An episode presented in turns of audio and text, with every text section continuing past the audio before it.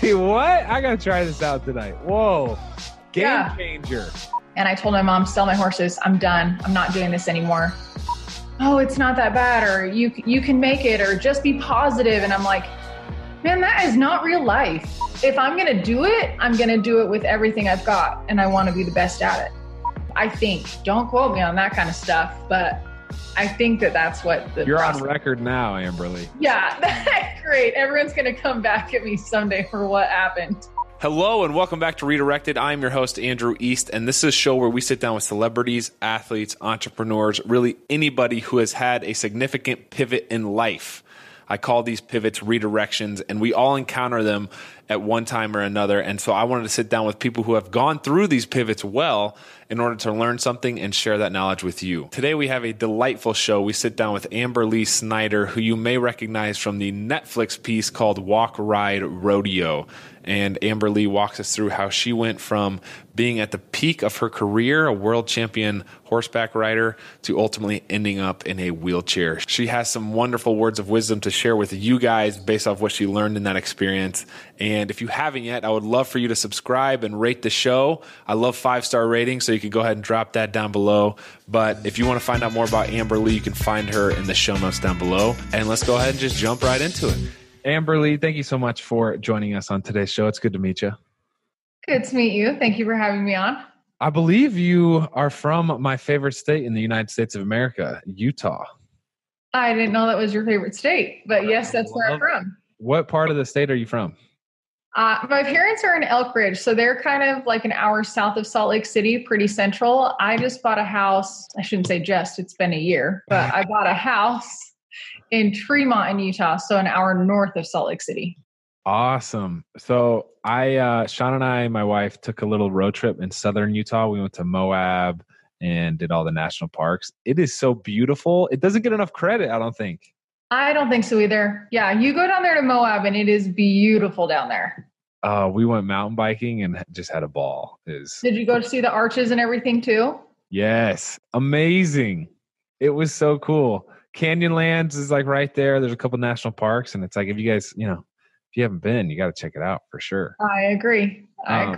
I would love to hear about your upbringing. What are your parents like? It sounds like they were into the rodeo scene as well, but you have a brother, I believe.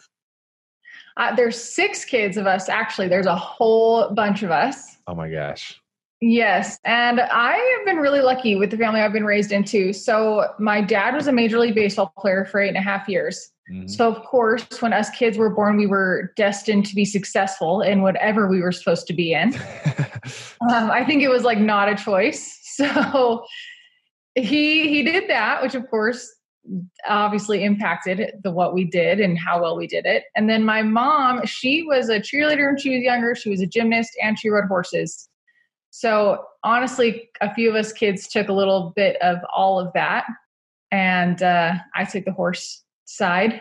But my mom is the reason that we're so tough, really. Like, she was the cheerleader in any moment for us when we had hard times, to remember, that we're important and we're capable of what we want to do and to not give up regardless of what the challenge is, whether it's in a sport or out. That's great. I don't know why, but I view cheerleading and rodeo on 2 opposite ends of the spectrum. So she must be like a Renaissance woman. Hats off to her. She did a little bit of everything. Yeah. Which is pretty incredible. Where are you in the lineup of the 6 kids? I am second. So I have an older sister, then me, then 2 little brothers and 2 little sisters. Oh my gosh. Full house right there. I'm the middle of 5. So you guys got us topped, but yeah, I know how it is being second oldest. I know how you're a little spoiled maybe, but I think that goes with the baby. If you're the oldest, that's the most spoiled. Are yours siblings boys or girls? Or do you call them? I have 3 brothers and 1 sister. So the sister is the special one in yours. Yeah, she is the princess. You don't want to mess with her, or else we're coming after you. I believe that. So you got into horse riding in what, age 3? Is that right? 3. And I probably would have started younger if I could have, but 3 is when we finally found a place that would take me to teach me how to ride. And then they literally throw you on a horse at that young of age? Yeah, definitely. What? That's crazy. Well, I just think if it's in your blood, I mean, you feel like you've belonged there forever. And I was, well, I'm not even sure I rode a horse at one. I remember, well, that's not sure. I don't even remember, but I have pictures of my 1-year-old birthday party. My parents got those ponies that you could walk in circles, and they came to the house, and I was falling asleep on the back, actually, because I was so comfortable being there. So that's the day of pictures of my first birthday falling asleep on the back of a pony. Wow, that's amazing. I have one story of me on a horse when I was about 8 years old. So my aunt and uncle are big into horses, and they have a farm. And so when I was 8, they put me on a horse, and it was like, they said, the best behaved horse they'd ever have, but it bucked when I was on it. And I like hung on, and my uncle thought it was just epic that I like, you know, was riding this bucking horse, and it was, that's my cowboy story. That's all I got. That's it. That was the only time. Yeah. That was the end. Yeah. That was the pinnacle of it. I would love for you to walk us through your rodeo career up until 2009, if you don't mind. Okay. So for me, the rodeo aspect started when I was 7, when we moved to Utah. I had told my dad I'd only move if he bought me a palomino barrel horse when we got there. So like a golden barrel horse. Whoa. So he bought me one. And that's when I started competing in rodeo through the junior days, and did well, honestly, everywhere I went. Buckles, saddles, awards, all of the above. Did really well into high school. And my senior year was 2009. And in 2009, I made the national high school finals, as well as the national Little Britches finals, where I left with a world all-around title. So, I mean, really for me, my rodeo career was what you dream of having happen. You know, you start young and you literally jump right into being successful and winning, which is what we all want to do, regardless of what we do. And I was able to do that. And even, you know, up into my senior year to make the high school finals, which every kid wants to do, and then end with a world title, which is also what you want to do. So I was pretty happy with the way it went. A world title. That is insane.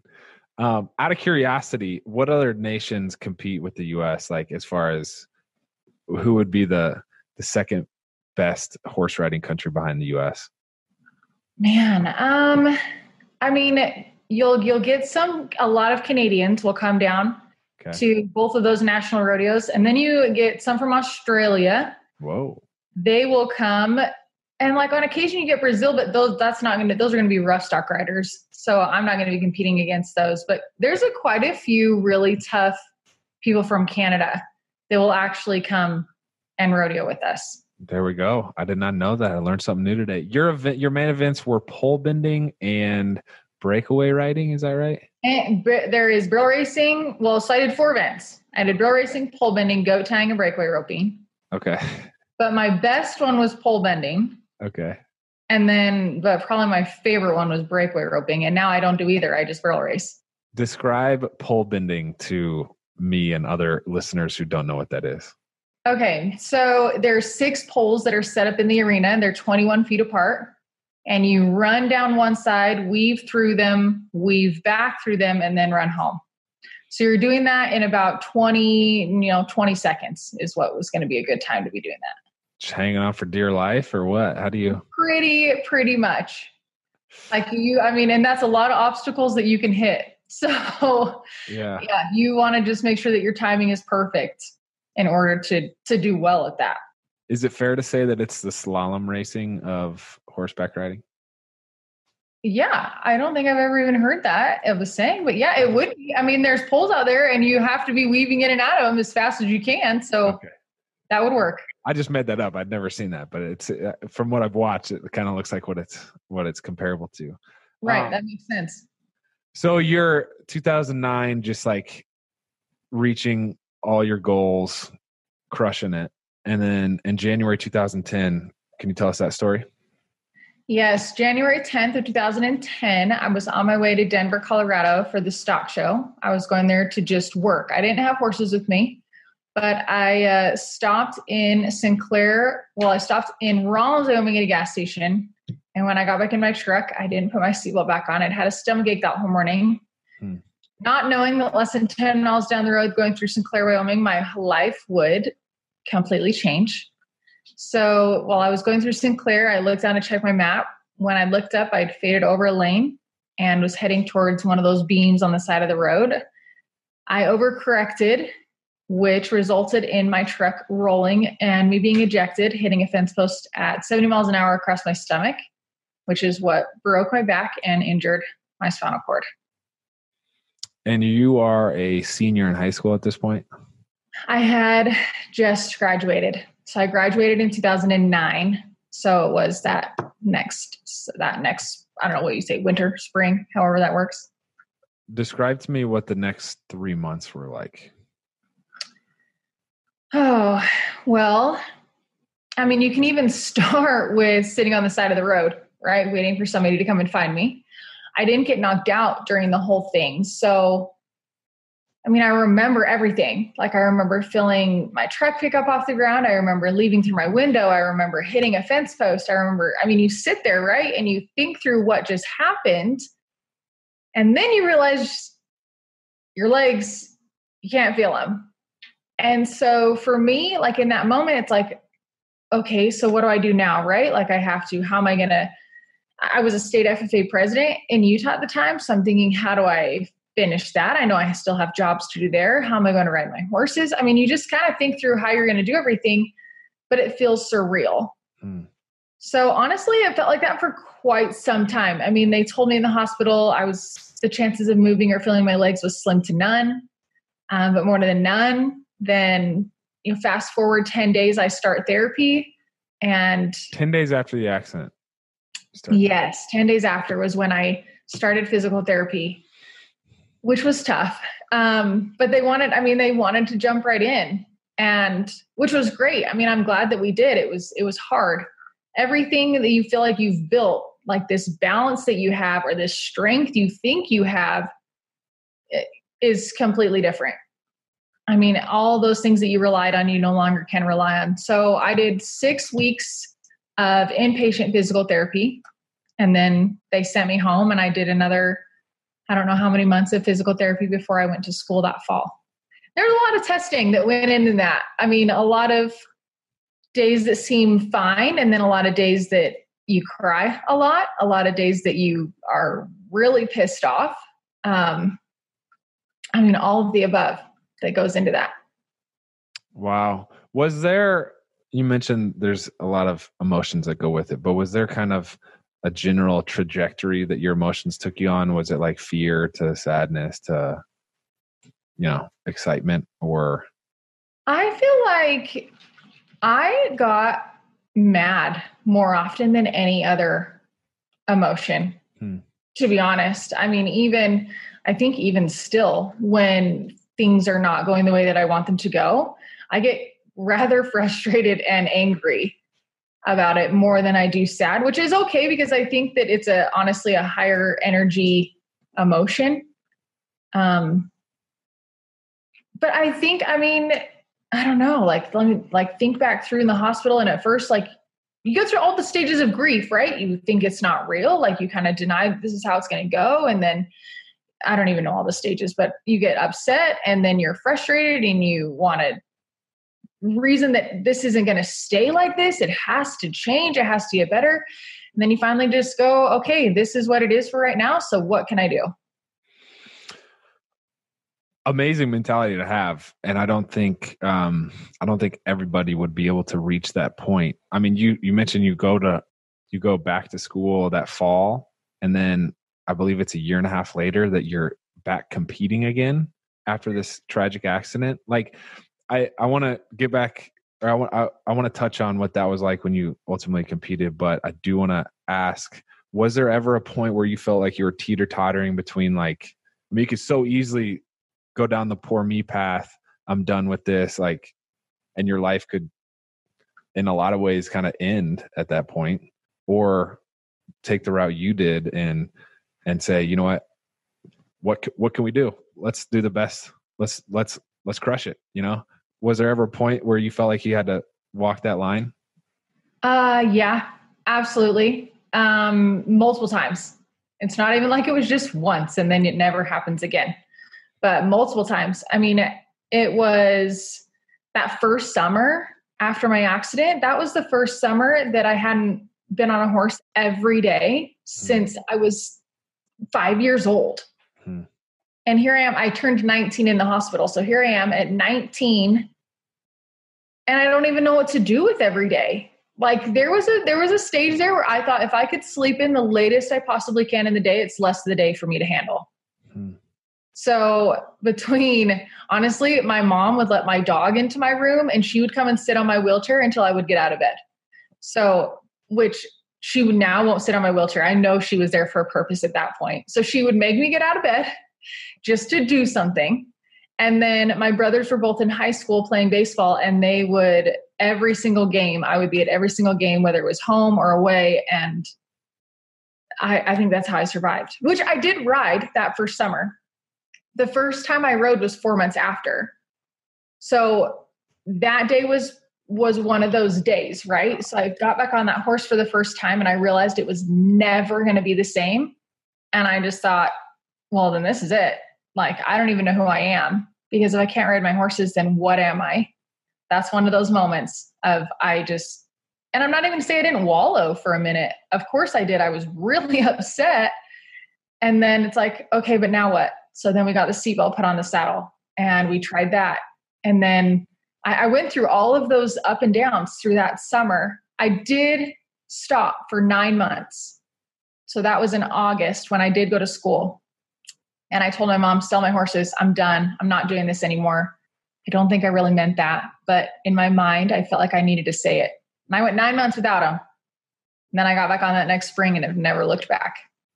And when you said you're done, was that out of frustration? Like, this just doesn't feel the same. I don't like Yes. It. Yes, definitely out of, I didn't know how I was going to be as competitive, right? If I'm going to do something, I don't want to be mediocre at it.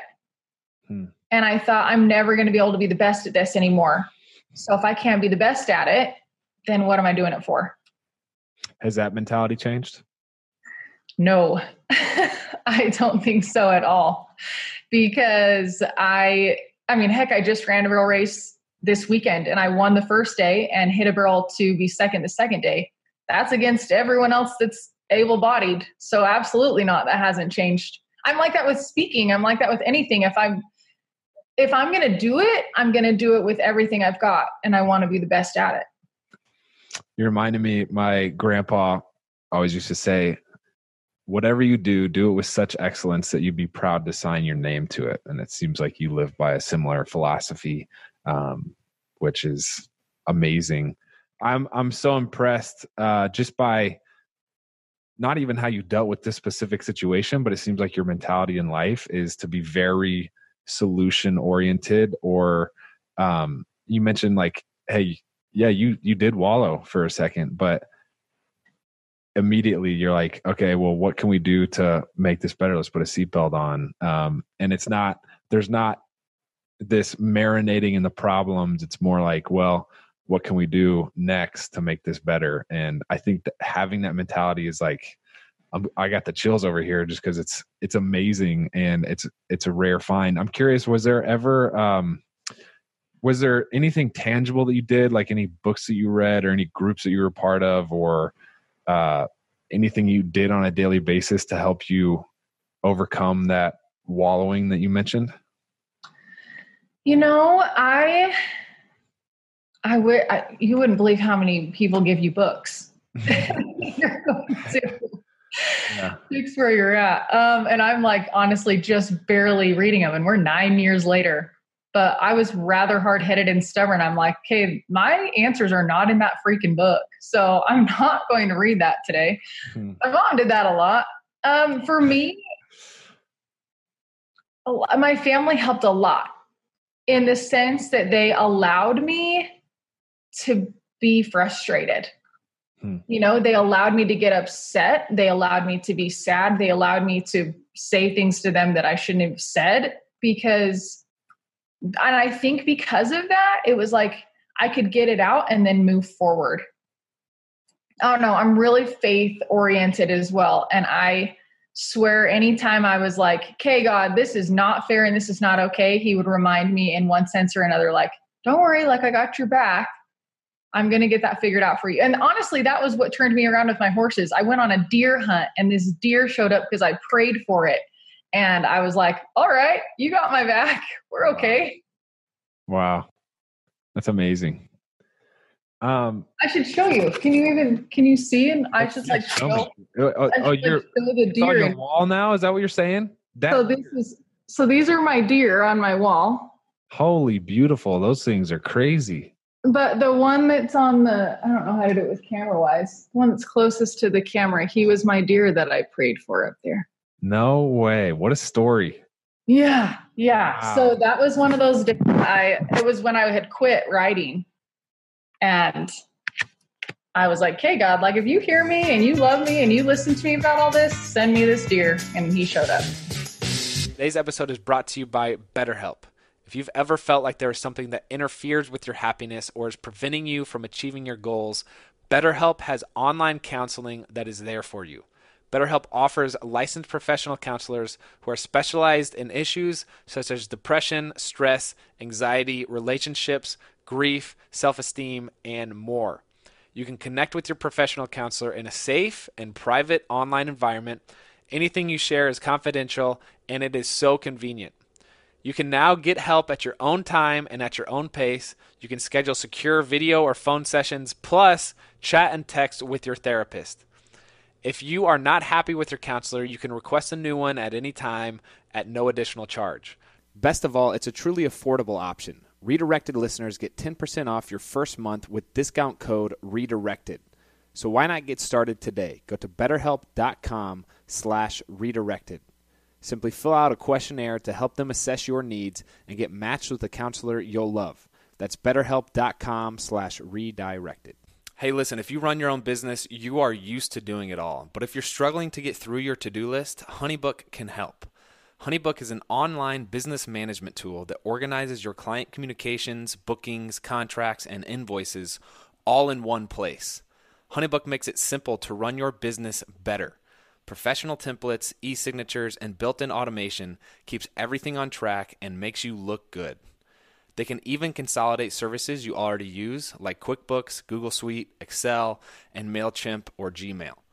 It is the #1 choice for client and business management for freelancers like Sean and I and business owners. Save time and do more of what you love with Honeybook. And right now, Honeybook is offering our listeners 50% off when you visit honeybook.com/east. Payment is flexible, and this promotion applies whether you pay monthly or annually.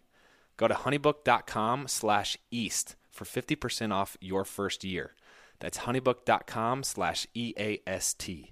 Today's episode is brought to you by Away. Away gives you first-class luggage at a coach price, and their approach is simple: to create special objects that are designed to be resilient, resourceful, and essential to the way you travel today. Away uses high-quality materials while offering a much lower price compared to other brands by cutting out the middleman and selling directly to you. You can even get free shipping on any Away order within the lower 48 states. You can choose from 9 different colors and 4 different sizes. My personal favorite is the carry-on. And some of the features that I love about Away products are that all the suitcases are made with a premium German polycarbonate, which is unrivaled in its strength and impact resistance. And the interior features a patent-pending compression system, which is helpful for you over packers out there. There's a removable, washable laundry bag that keeps dirty clothes separate from the clean. And both sides of the carry-on are able to charge all cell phones and anything else that's powered by a USB cord. There's a lifetime warranty, so if anything breaks, they will fix it or replace it for life. And a 100-day trial, so you can live with it, vibe with it, travel with it, Instagram it, and if you want to return it, you get a full refund. If you guys want $20 off your suitcase, go to awaytravel.com/east and use promo code EAST during checkout.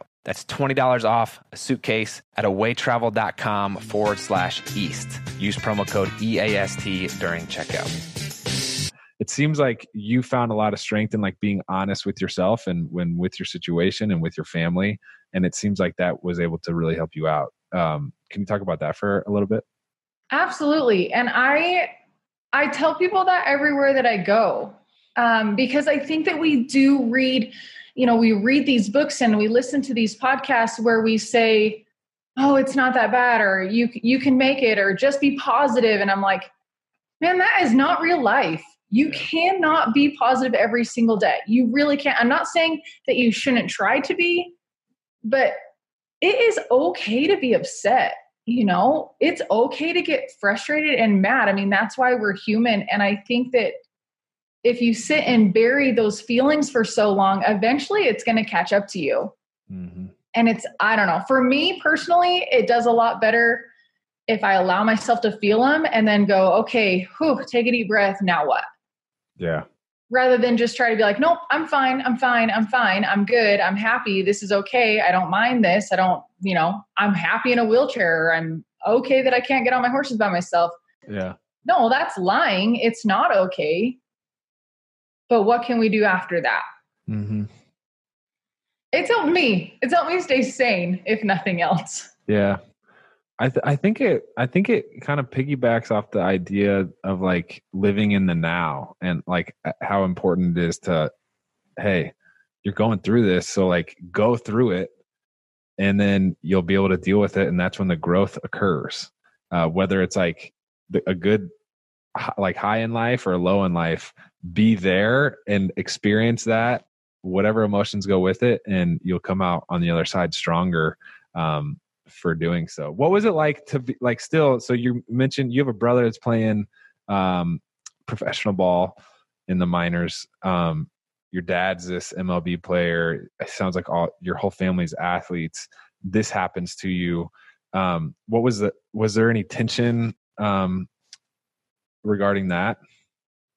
You know, I have thought a lot about that. And I truly believe that there's a reason behind everything. And if I had to look at all of my siblings, I'm glad that I'm the one that did this because wow.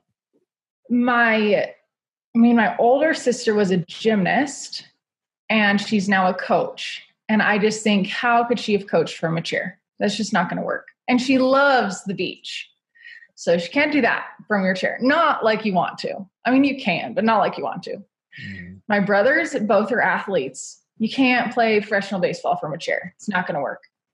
My little sister, one of my little sisters is a dancing fool. She loves that. And yeah, there's people who dance in their chair, but you're not going to do it the same. And my last little sister, she rides with me, but I would have never wanted that to happen to my baby sister. So I think, I mean, of all of my siblings, heck, I'm the one that can get on a horse and have it be my legs.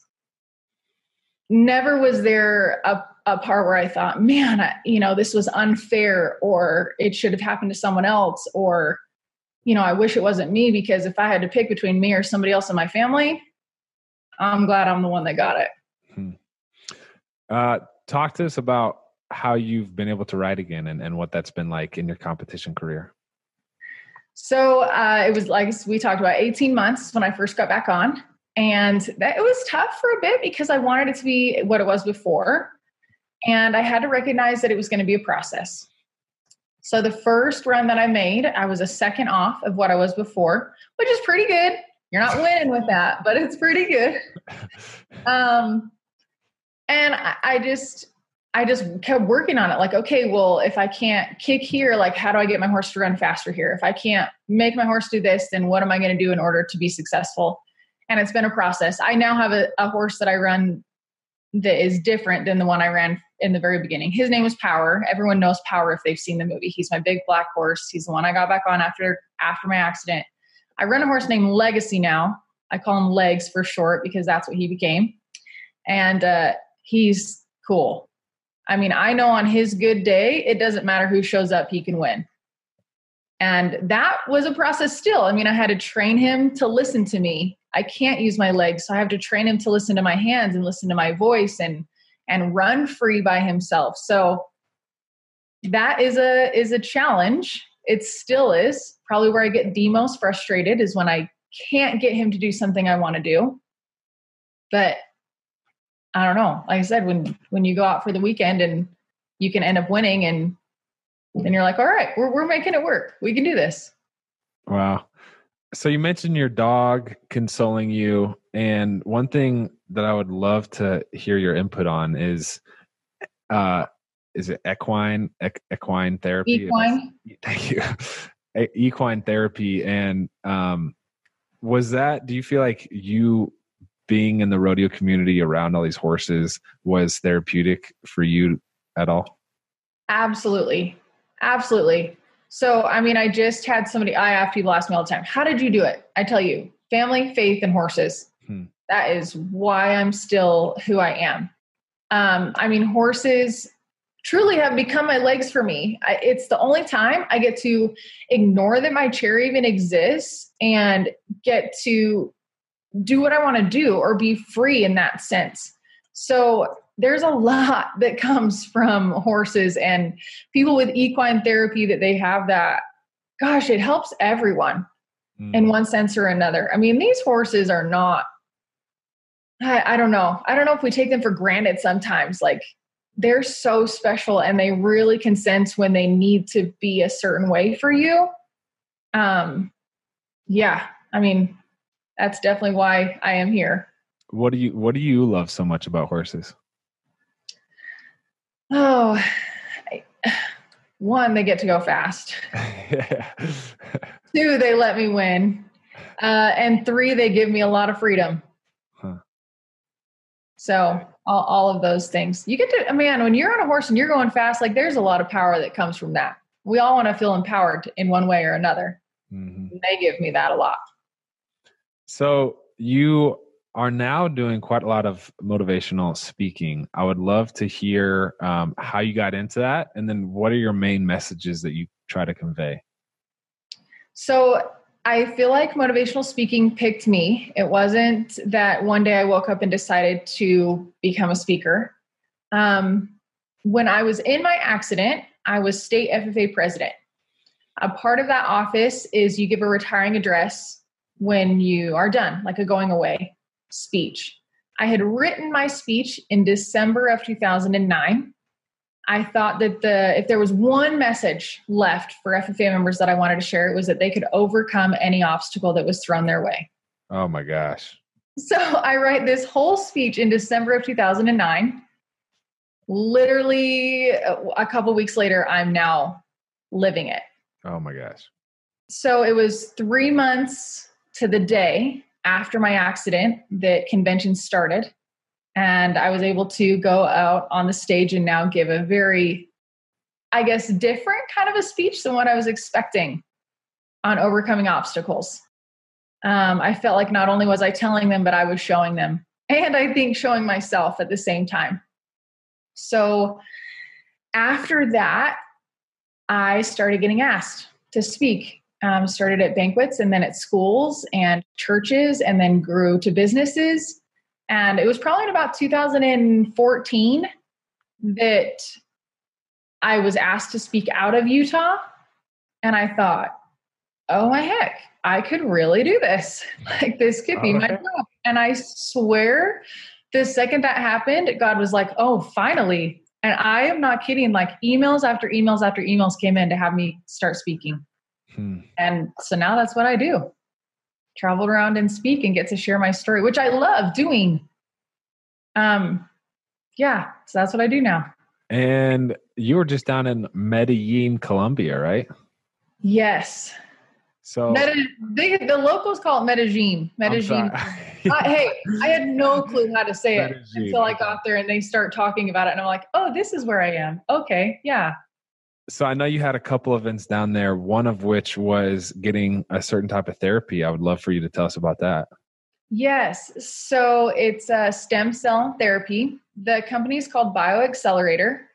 And they contacted me after my movie came out and asked if I would be interested in doing stem cell, which of course I have been. They don't have that quality of stem cell in the United States available yet. So I knew that I wanted to wait and just didn't know when or how I would get this kind of stem cell. So we lined it up and I did. I went over to Colombia and they take out some of your spinal fluid and they replace it with stem cells. And then it's honestly a waiting period at that point to see what they can heal. So it's a couple months to really start feeling the impacts. You go back, I'll go back in October and I'll get it done again.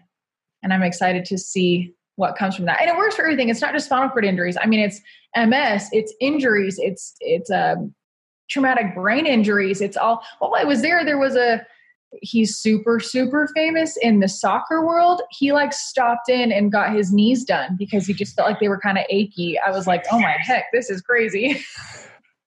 Wow. That's amazing. What it would be like as an athlete to just, you know, oh, I'm a little sore. Shoot me up with some stem cells, huh? For real. You can't do that here. Like that doesn't happen. Which sure they can, but it's not that quality of stem cells. It's they can in your own marrow and put it back in. Why is that in the US that it's behind? I think it's just all the regulations and stuff that everything just takes so long to approve. I think, don't quote me on that kind of stuff, but I think that that's what the process. On record now, Amberley. Yeah, that's great. Everyone's going to come back at me someday for what happened. So as far as expectations go with the stem cell therapy, how are your feelings with that? That's always tough. Yeah. That's always tough for me because after my accident, I would always tell myself, I'm going to walk by this date. I'm going to walk by this date. I'm going to walk, you know, by here. And there's some things you don't have control over. So I don't get to pick when my nerves work. And I've had a tough time with that quite a few moments.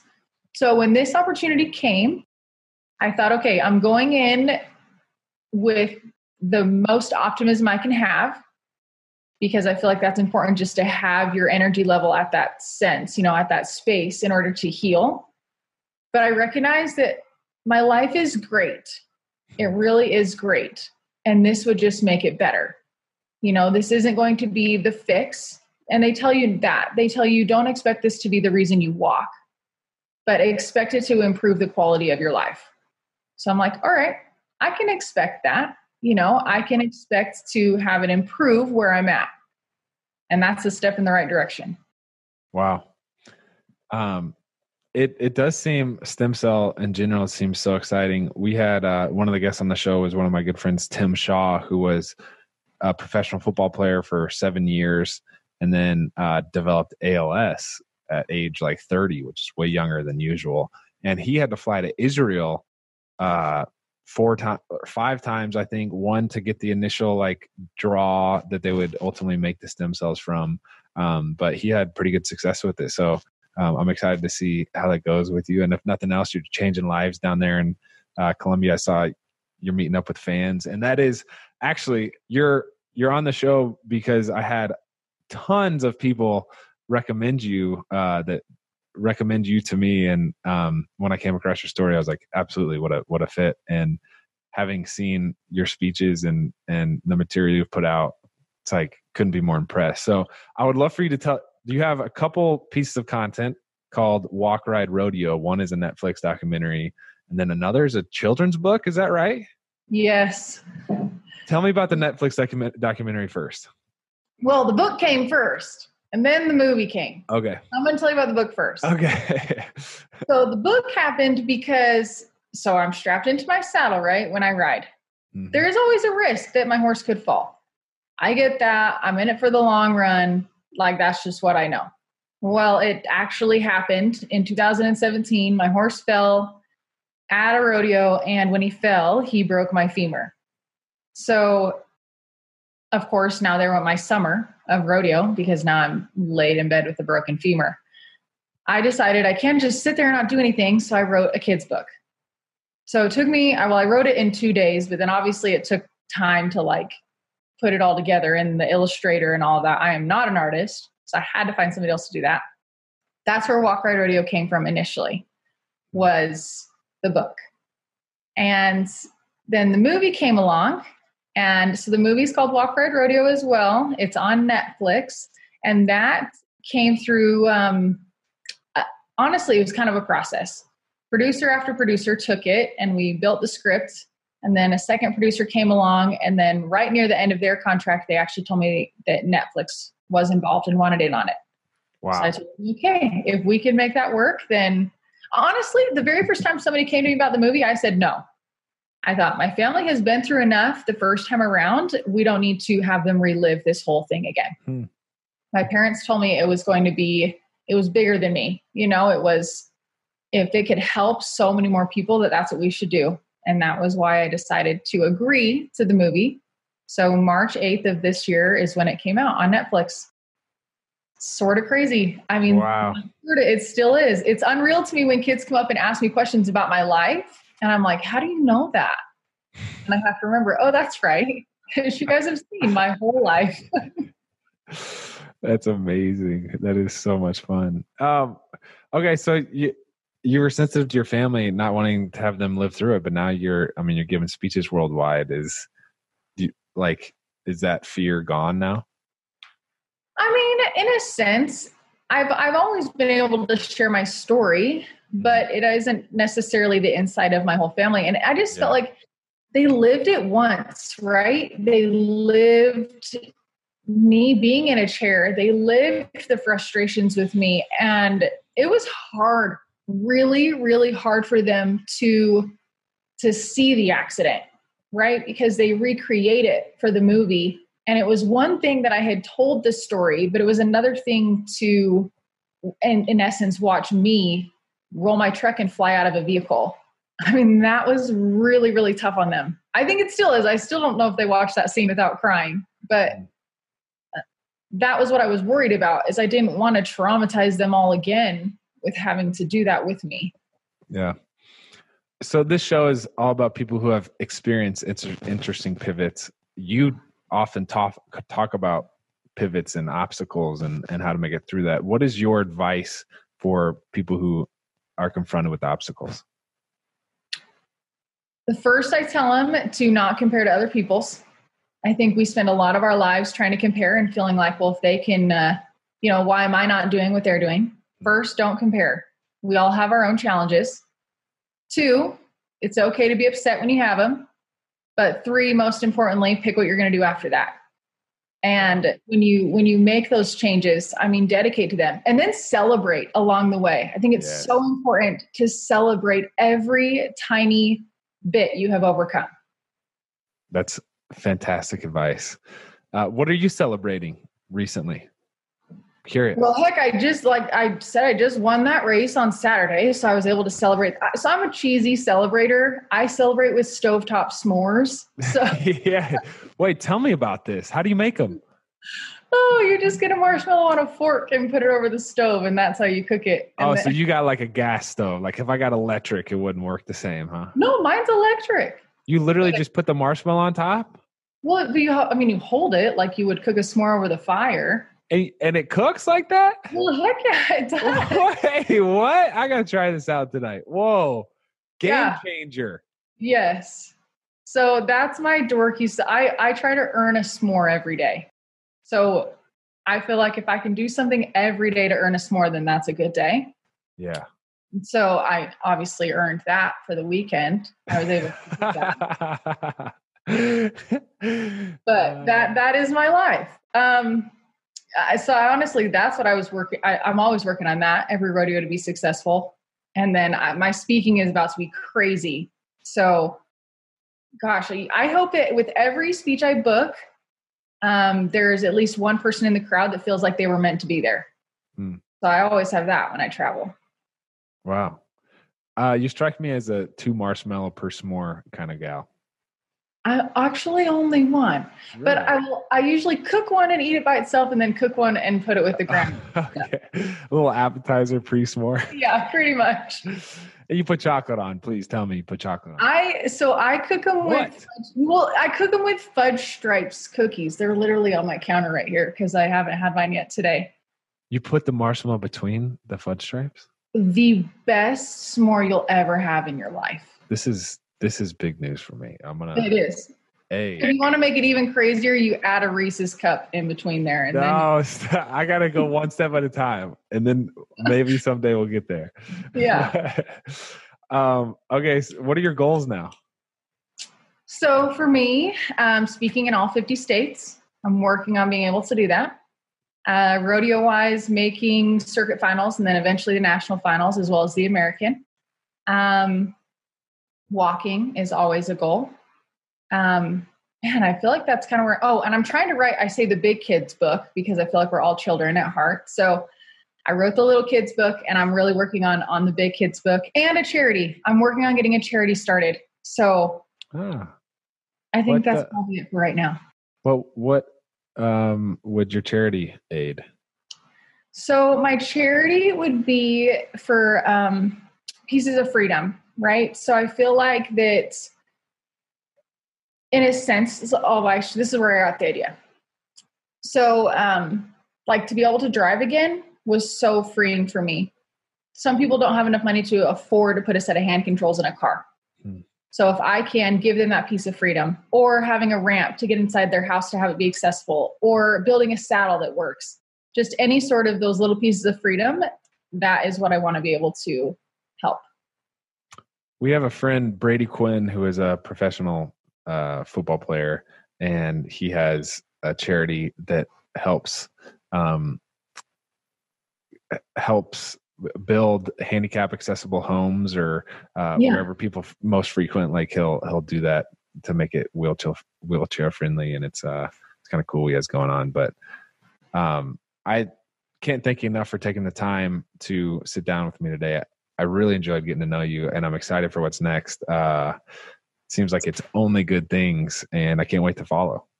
Well, thank you. Thank you for having me on. If you haven't yet, please make sure that you subscribe to the podcast and leave a review if you feel called to. It really helps the show out, and I love having a new audience. I love hearing what you guys think, and I love having you come back every single week.